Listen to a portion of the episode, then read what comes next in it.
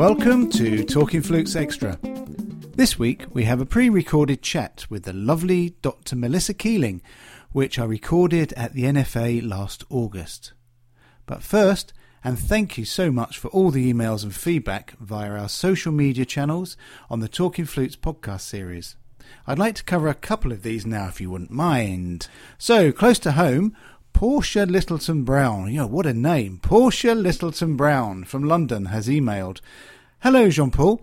Yeah, it's really good you, you know my name. Um, I'm gradually working my way through the Talking Flutes series and TF Extra podcasts, as you're always asking for ideas for future recordings. Would you mind if I suggest a podcast where you take a piece from the standard flute repertoire and break it down into parts for us to learn more about interpreting and performing the piece? My teacher is great for taking me through music, but I think it would be good to get another view from a performance and understanding perspective. Now that's a very interesting email, Portia, as we've recently received a couple of emails which I have since passed on to Clare of a very similar nature. There are so many flute pieces in the standard flute repertoire, so it will be interesting to see where Clare takes this in the future. However, just to confirm that her Talking Flutes podcast will be including these in the future. Moving on, Emily Foxton from Tampa in Florida asks about social media platforms and what are the best ones for her to use for her flute playing. Well, Emily, it really does depend on your own personal preference. We at TJ Flutes, for example, utilize many of the most popular social media channels, each of which has different levels of success with the posts we uh, put up.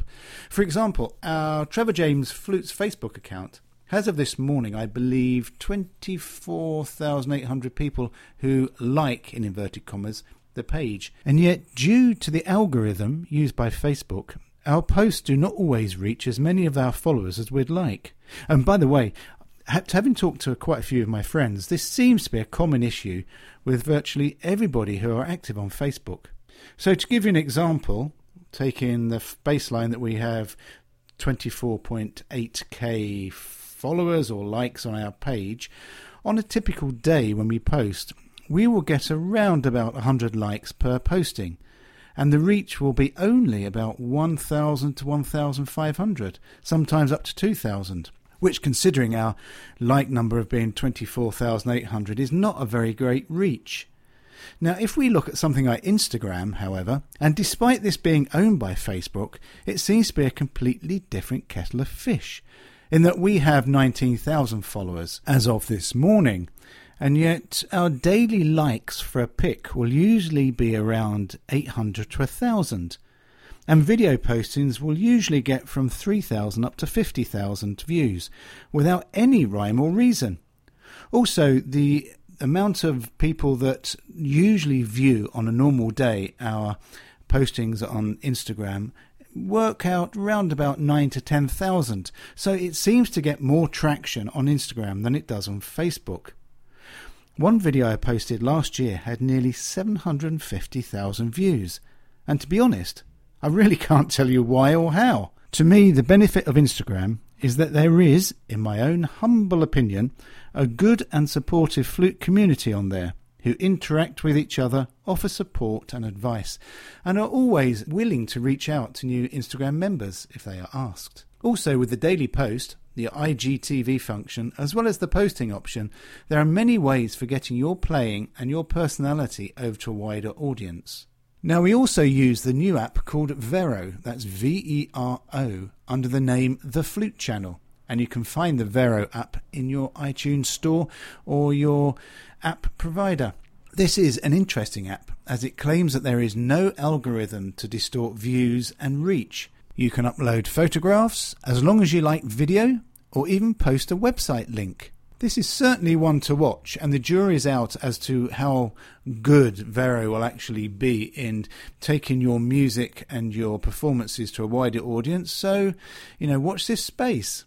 YouTube needs no explanation, to me or to you. Even my mother in law, who is 85 years old, can do it, so I won't add anything to this one. Twitter, for me personally, has changed over the years.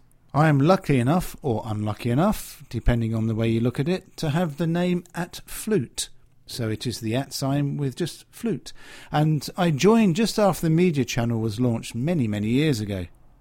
To me, and again, this is just a personal view, Twitter has become more of a platform to have a rant or to throw out a statement to open up a discussion.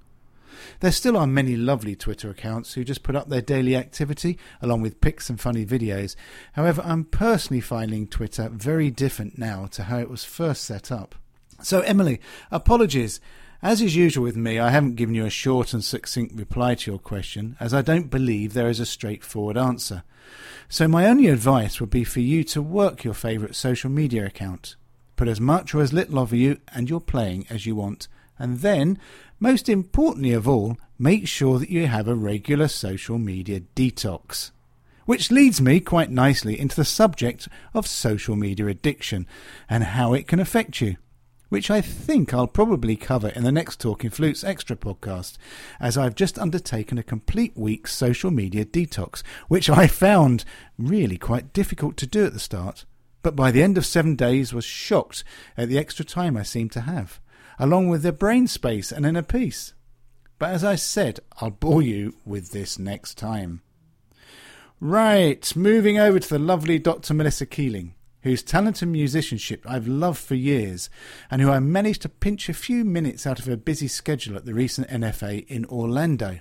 But before we move on to the pre recorded interview in the hotel coffee shop, let's spend a few minutes listening to her creativity with flute and pedals, with the track entitled Clair de Lune by Debussy, arranged Keeling, from a new album, Supersonyq. And by the way, all tracks on this album were recorded in a single take without overdubbing so, in effect, you're getting a live performance on every track. So, for the next three or four minutes, give yourself permission to just close your eyes and listen to Clair de Lune by Melissa Keeling.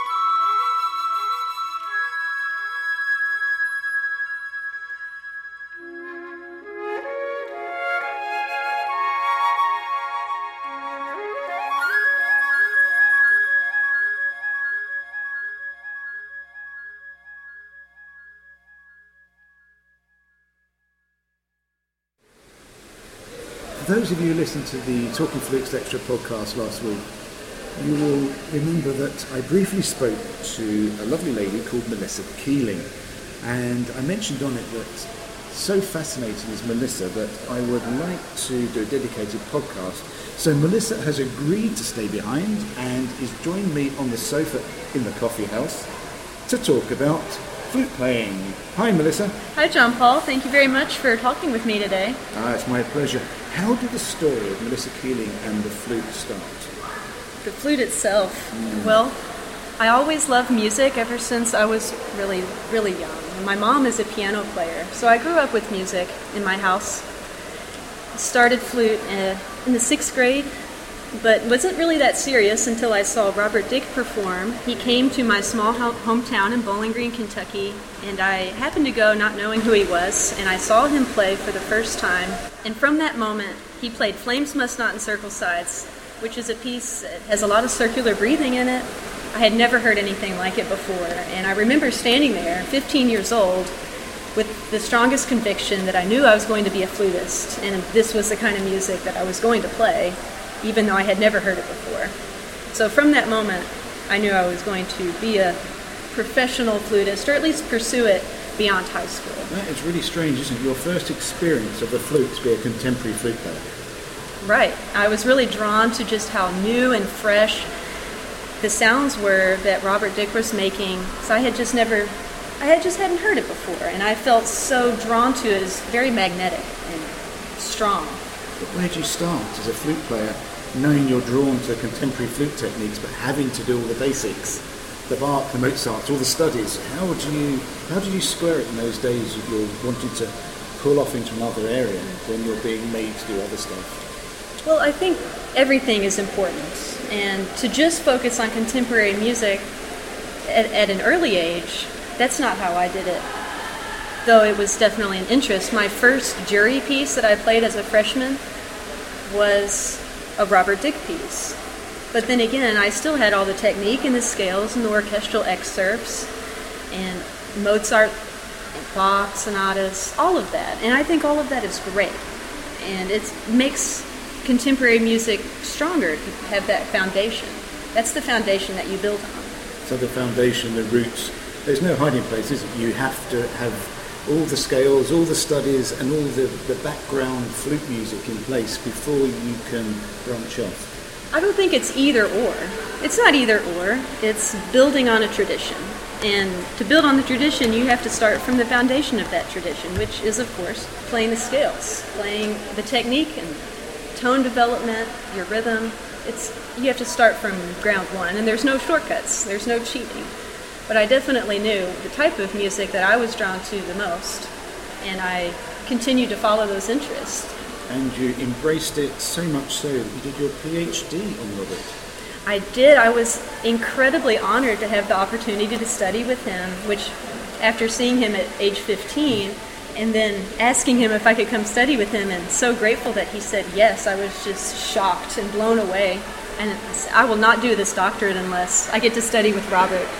For that to happen was just really amazing for me in my life. And to move from small town in the South to New York City was something that I personally needed as a person and as an artist. That'll really toughen you up to move to New York.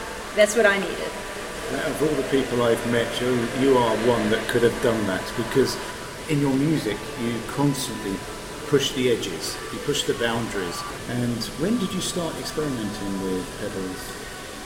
When I finished my undergraduate degree, I, I got a music education degree. So I had planned on teaching elementary school music, which is something that I actually do now.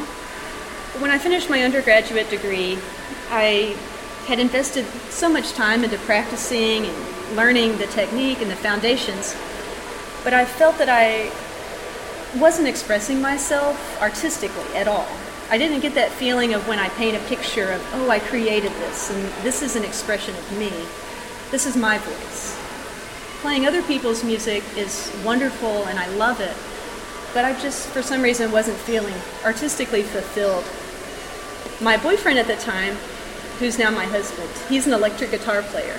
And it was May of my senior year of my undergrad, and I was so disenchanted with the flute performing world at that time, just not having the fun that I was having before.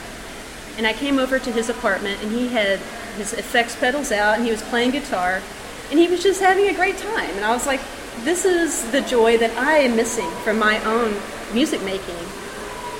And just as a joke, I said, Would it be possible for me to plug into your guitar effects pedals? He said he'd never thought about doing anything like that before, but theoretically it should be possible if you plug a microphone into the effects pedals and play your flute into the mic. So that's literally what we did. A few weeks later, I had my own mic and played on the effects for the first time, and that summer I started writing and improvising my own music. The moment that I heard the sound coming out of those speakers, it was, I can't explain it. I really can't. It was like I felt a wave of destiny just coming over me like this is this is your voice. This is your voice. Though at the time I really had no idea what to do with it or how to shape it. I had never improvised. I had never tried to write any music. Well, you're not only known for glissando head joint and for really focusing on, on that, but you're also now really well known for the looping pedals. But you don't just loop, you layer. You spend a lot of time layering.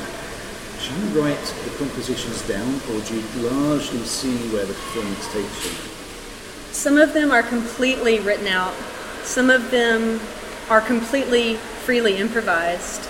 And many of them have like a basic structure or um, like a lead sheet mm-hmm. that I write the loops themselves, but then solo on top freely. So it varies depending on the piece. I do it different ways for different ones. So improv, well, that is a probably a podcast in itself. What is improv? Coming from Melissa. That's to me, a very hard question. I get uh, that. That's huge. To me, improvisation is freedom. Yeah. To me, it's like flying. It's the closest I can get to the feeling that I imagine having if I were flying. It's that pure artistic expression of self that I was always seeking, but just didn't know what that meant musically for me. Do you think it's, or do you understand why it can be really scary for somebody to improvise? Definitely, because it was for me too. It was for me too, and I only did it out of necessity. Because when I found these effects pedals, I wanted to play with them, but there was very little music written, if any, that actually dictated here's how you set a delay pedal, here's how you play a loop. That's not written out in flute music anywhere, so I had to improvise something in order to, to play with the pedals, which was what I was interested in doing. So it came from a place of necessity but I definitely understand the, the feeling of fear in approaching improvisation because I'm classically trained. So I started from that foundation too. Do you still get the feeling of vulnerability when you're doing it, or do you feel more secure where you're going to be taken with it? I love the feeling of vulnerability. To me, that's what gives it a very genuine expression. I think having a vulnerability in music is a strong point. And to put that out there, hopefully someone can connect with that vulnerability on a personal level. And I think that's a beautiful thing. It's not always going to turn out perfectly. Well, what is perfectly anyway? You know, it's not ever going to be exactly what you wanted, probably. But to me, that's not what it's about. It's not about it being perfect. It's about me expressing whatever my thought or my feeling is. And in improvisation, you have that freedom to do whatever you want. And that's what I think is beautiful. Yes, you have to make yourself vulnerable, but to me, that's what music is about. Do you think one of the magics of improvisation is there's never two performances of the same? It is completely unique what you do at that one point. Exactly. That's exactly right. And even if you're playing something like a Bach sonata, even then there are no two performances that could be exactly alike anyway, just because of human nature. And I think taking a risk is allows you to get to a place where you can do something new, or you can discover something about yourself. Spontaneity. It's brings people together. And to be able to use all these tools that I've developed over my classical training And to do a remix of all these techniques and scales in my own way, to me, that's what making art is. Now, risk taking, I do like those two words, risk taking, because as musicians or as flute players, it's very scary because it's quite easy to stay in your comfort zone. Mm-hmm. But really, then you just mould into this jelly of music and you don't tend to stand out. Mm. How important is it that each individual musician should not only understand themselves as a musician, but know where their limits are and then begin to push it? Mm that's a journey of self-discovery that I think everyone should explore and go on. Uh, for example, you've done it.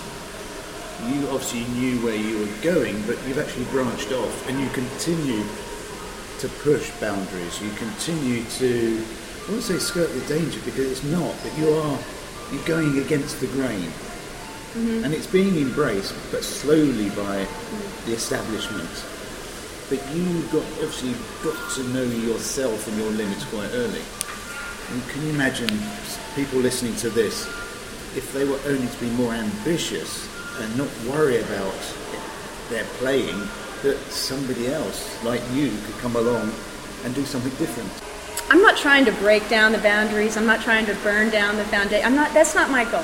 What I'm trying to do is play the music that I wanted mm-hmm. to hear. This is when I envision what kind of flute music I want to hear, to me, this is what I want to listen to when I hear a flute player.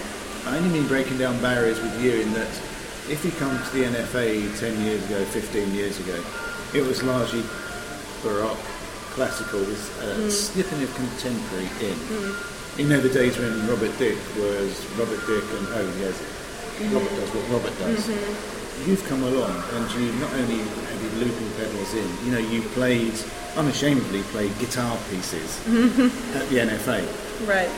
So you've broken barriers. You've sort of put everything in the tumble dryer mm-hmm. of flute music, and it's along with uh, composers such as Ian Clarke and Greg Pattillo beatboxing. All of a sudden, there's this rich new style of playing that people should embrace, but then take those styles and see what else they can make from that. I don't think we live in a vacuum or in a world where there's only flute music. I listen to lots of different music, and I don't think there's anything wrong with listening to rock music or listening to pop music or listening to hip hop. I enjoy those genres and I listen to them as part of my life, maybe as much as flute music. And unconsciously, those styles are inside my thoughts process as well as the flute music. So there's the contemporary avant garde side to it too. But this is the 21st century. This is 2018. Robert Dick wrote The Other Flute it was almost 50 years ago. It was good, a, good, a long time ago. So a long time has passed, and I think that we're in an age now where genres are mixing. Mm-hmm. You see that with Taylor Swift, you know. You see that all over the place, and increasingly, artists in the pop world not just the flute world, are combining multiple genres. And it seems like even the most successful ones could fit into two or three at least. And to just focus on the flute music side, I can't forget about all the rock music that I love. I can't forget that I listen to all that. It just naturally happens. And I think we're in a time where there's so many flutists out there, so many really amazing flutists out there that there's space for us all to do the specialty that we enjoy that speaks to us, that's our strengths. Uh, I don't think that we're all required anymore to be experts in Mozart and Bach and Reinecke and all of these standards, which are wonderful. But I think we're in a time now where we can all do our own thing. And I am just so glad that that kind of thing is being embraced more and more as we go along. And it's amazing to see how many different flutists are doing different things out there. And not just that, but the flute itself is such an incredible instrument that it can do all these different things. It's capable of so many sounds and genres, melodies and harmonies, and there's still so much more to explore there, and it's very exciting. And talking about exciting, in front of me, Melissa, I have a new album. Can you describe the album cover for our listeners? The album cover is actually a large splatter painting that my husband and I did together for Valentine's Day one year. He loves to paint, and so do I. And so one year for Valentine's Day, I brought home a canvas and a bunch of paint, and I said, For Valentine's Day, we're going to make this together. And so we literally stood in our living room and threw its blue and green shades mixed all together, splatter paint Jackson Pollock I was about to say it's very Jackson Pollock, isn't it? Supersonyq, that's the name of this album. This is my second album, and the first album that I wrote in 2010 was called Sonyq. So this is the sequel, so to speak. Now, the word sonyq is the, uh, just a, a word that I came up with to describe my electric flute projects, which have evolved immensely over the years and have changed the instrumentation and the style and everything that I'm doing with it. But sonic, I got the word from the scientific definition of sonic, which means sound. I just altered the spelling a little bit to make it a little more eye-catching, unique. There's a lot of different pieces on here. There, it opens up with my cover of Van Halen's "Eruption," which is one of my favorite solo guitar pieces of all time. And so that's very rock and roll inspired. It's basically a straight up transcription of Eruption and Van Halen's virtuosity and the tapping technique that he developed. I tried to adapt that to the flute, which I hope that you enjoyed. I don't want to give away how that piece ends there. But Eruption, that's one of my personal favorites. Uh, I do a cover of Debussy's Clair de Lune, which I talked about my mom being a piano player, and in my family, Clair de Lune is my mom's signature piano piece, and it was also my grandmother's signature piano piece as well. When I started playing the flute, I was so sad that I couldn't take in the legacy of the, these amazing female musicians in my family that had taken on Clair de Lune as their own. So I was determined to find a way to play it on the flute and I was able, since Debussy writes in parallel thirds, with an auto harmonizer pedal, you can create those parallel thirds instantly, and it makes the piece work really well. So um, I hope you enjoy Clair de Lune. You've leaked some of that out on social media, and I can say it's absolutely beautiful. Well, thank But you. it's not how you expect, is it? Because as you say, you've laid it exactly. Mm-hmm. Well, I'm not trying to imitate. I'm not No. trying to make an exact version of Debussy, and I would hope that if Debussy were here, he would appreciate the tone colors and the timbres that that are in my version. Obviously, not in his. What I mean by that is it's not just a flute playing over the top of piano. Right. You've layered it so that it's still the flute, Mm-hmm. but you really know what you're playing. You- You know it's Clair de Lune. And it's very dreamy, isn't it? Love Debussy. Well, with the delay pedal, you can create a sense of the tones sustaining, even when you're not sustaining them. So it gives an illusion that I'm overdubbing when in fact it's not, which I think is really, really cool. And I want to write more pieces or arrange more pieces like that because it's amazing how you can use these effects pedals to recreate these standards. Now, effects pedals, they, that's, that tends to scare people, the thought of working with an effects pedal. Should they be scared? Of course not. Are you serious? I have the most fun with it that I've ever had playing music, and that's why I'm still doing it after eight years.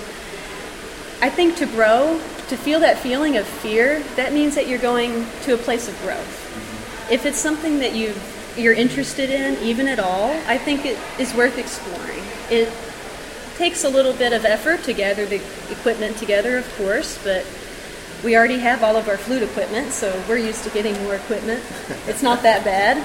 And I think you would be dis- surprised to discover what is inside you if you were to try one and to see what comes out. It's, that's how I learned to improvise. So, where can people find Supersonyq? Supersonyq, it's available on iTunes, Amazon, Spotify, any digital music platform that you can find. If you'd like to get a hard copy CD, just get in touch with me. I have a limited supply of them, but they are out there. It's certainly worth it just for this cover. And now I know the backstory. That's I love it even more. It's so romantic. So, what's the future of Melissa? Well, I, you know, I'm just so pleased that this is finally finished and out there, and it represents the past eight years of work for me.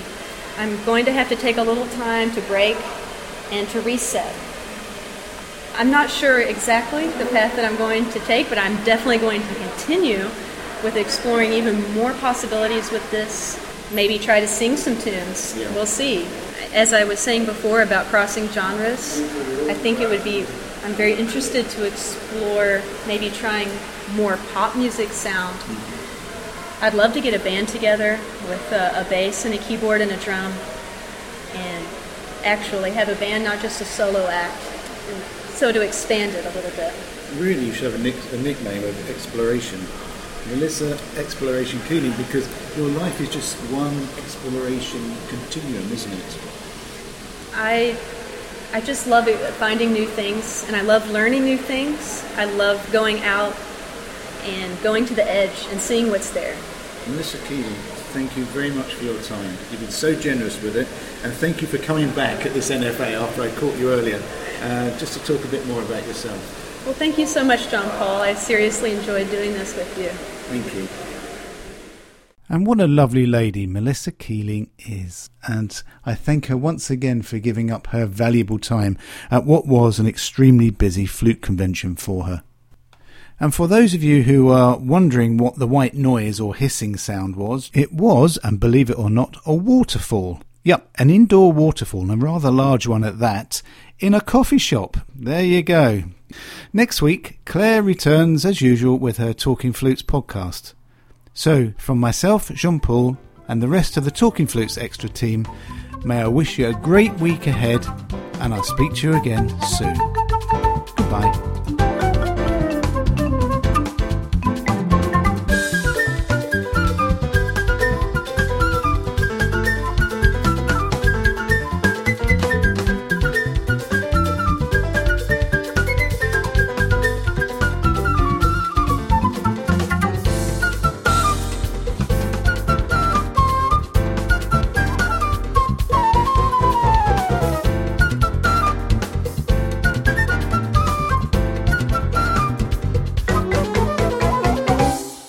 Talking Flutes and Talking Flutes Extra are podcast productions by the Trevor James Flute Company.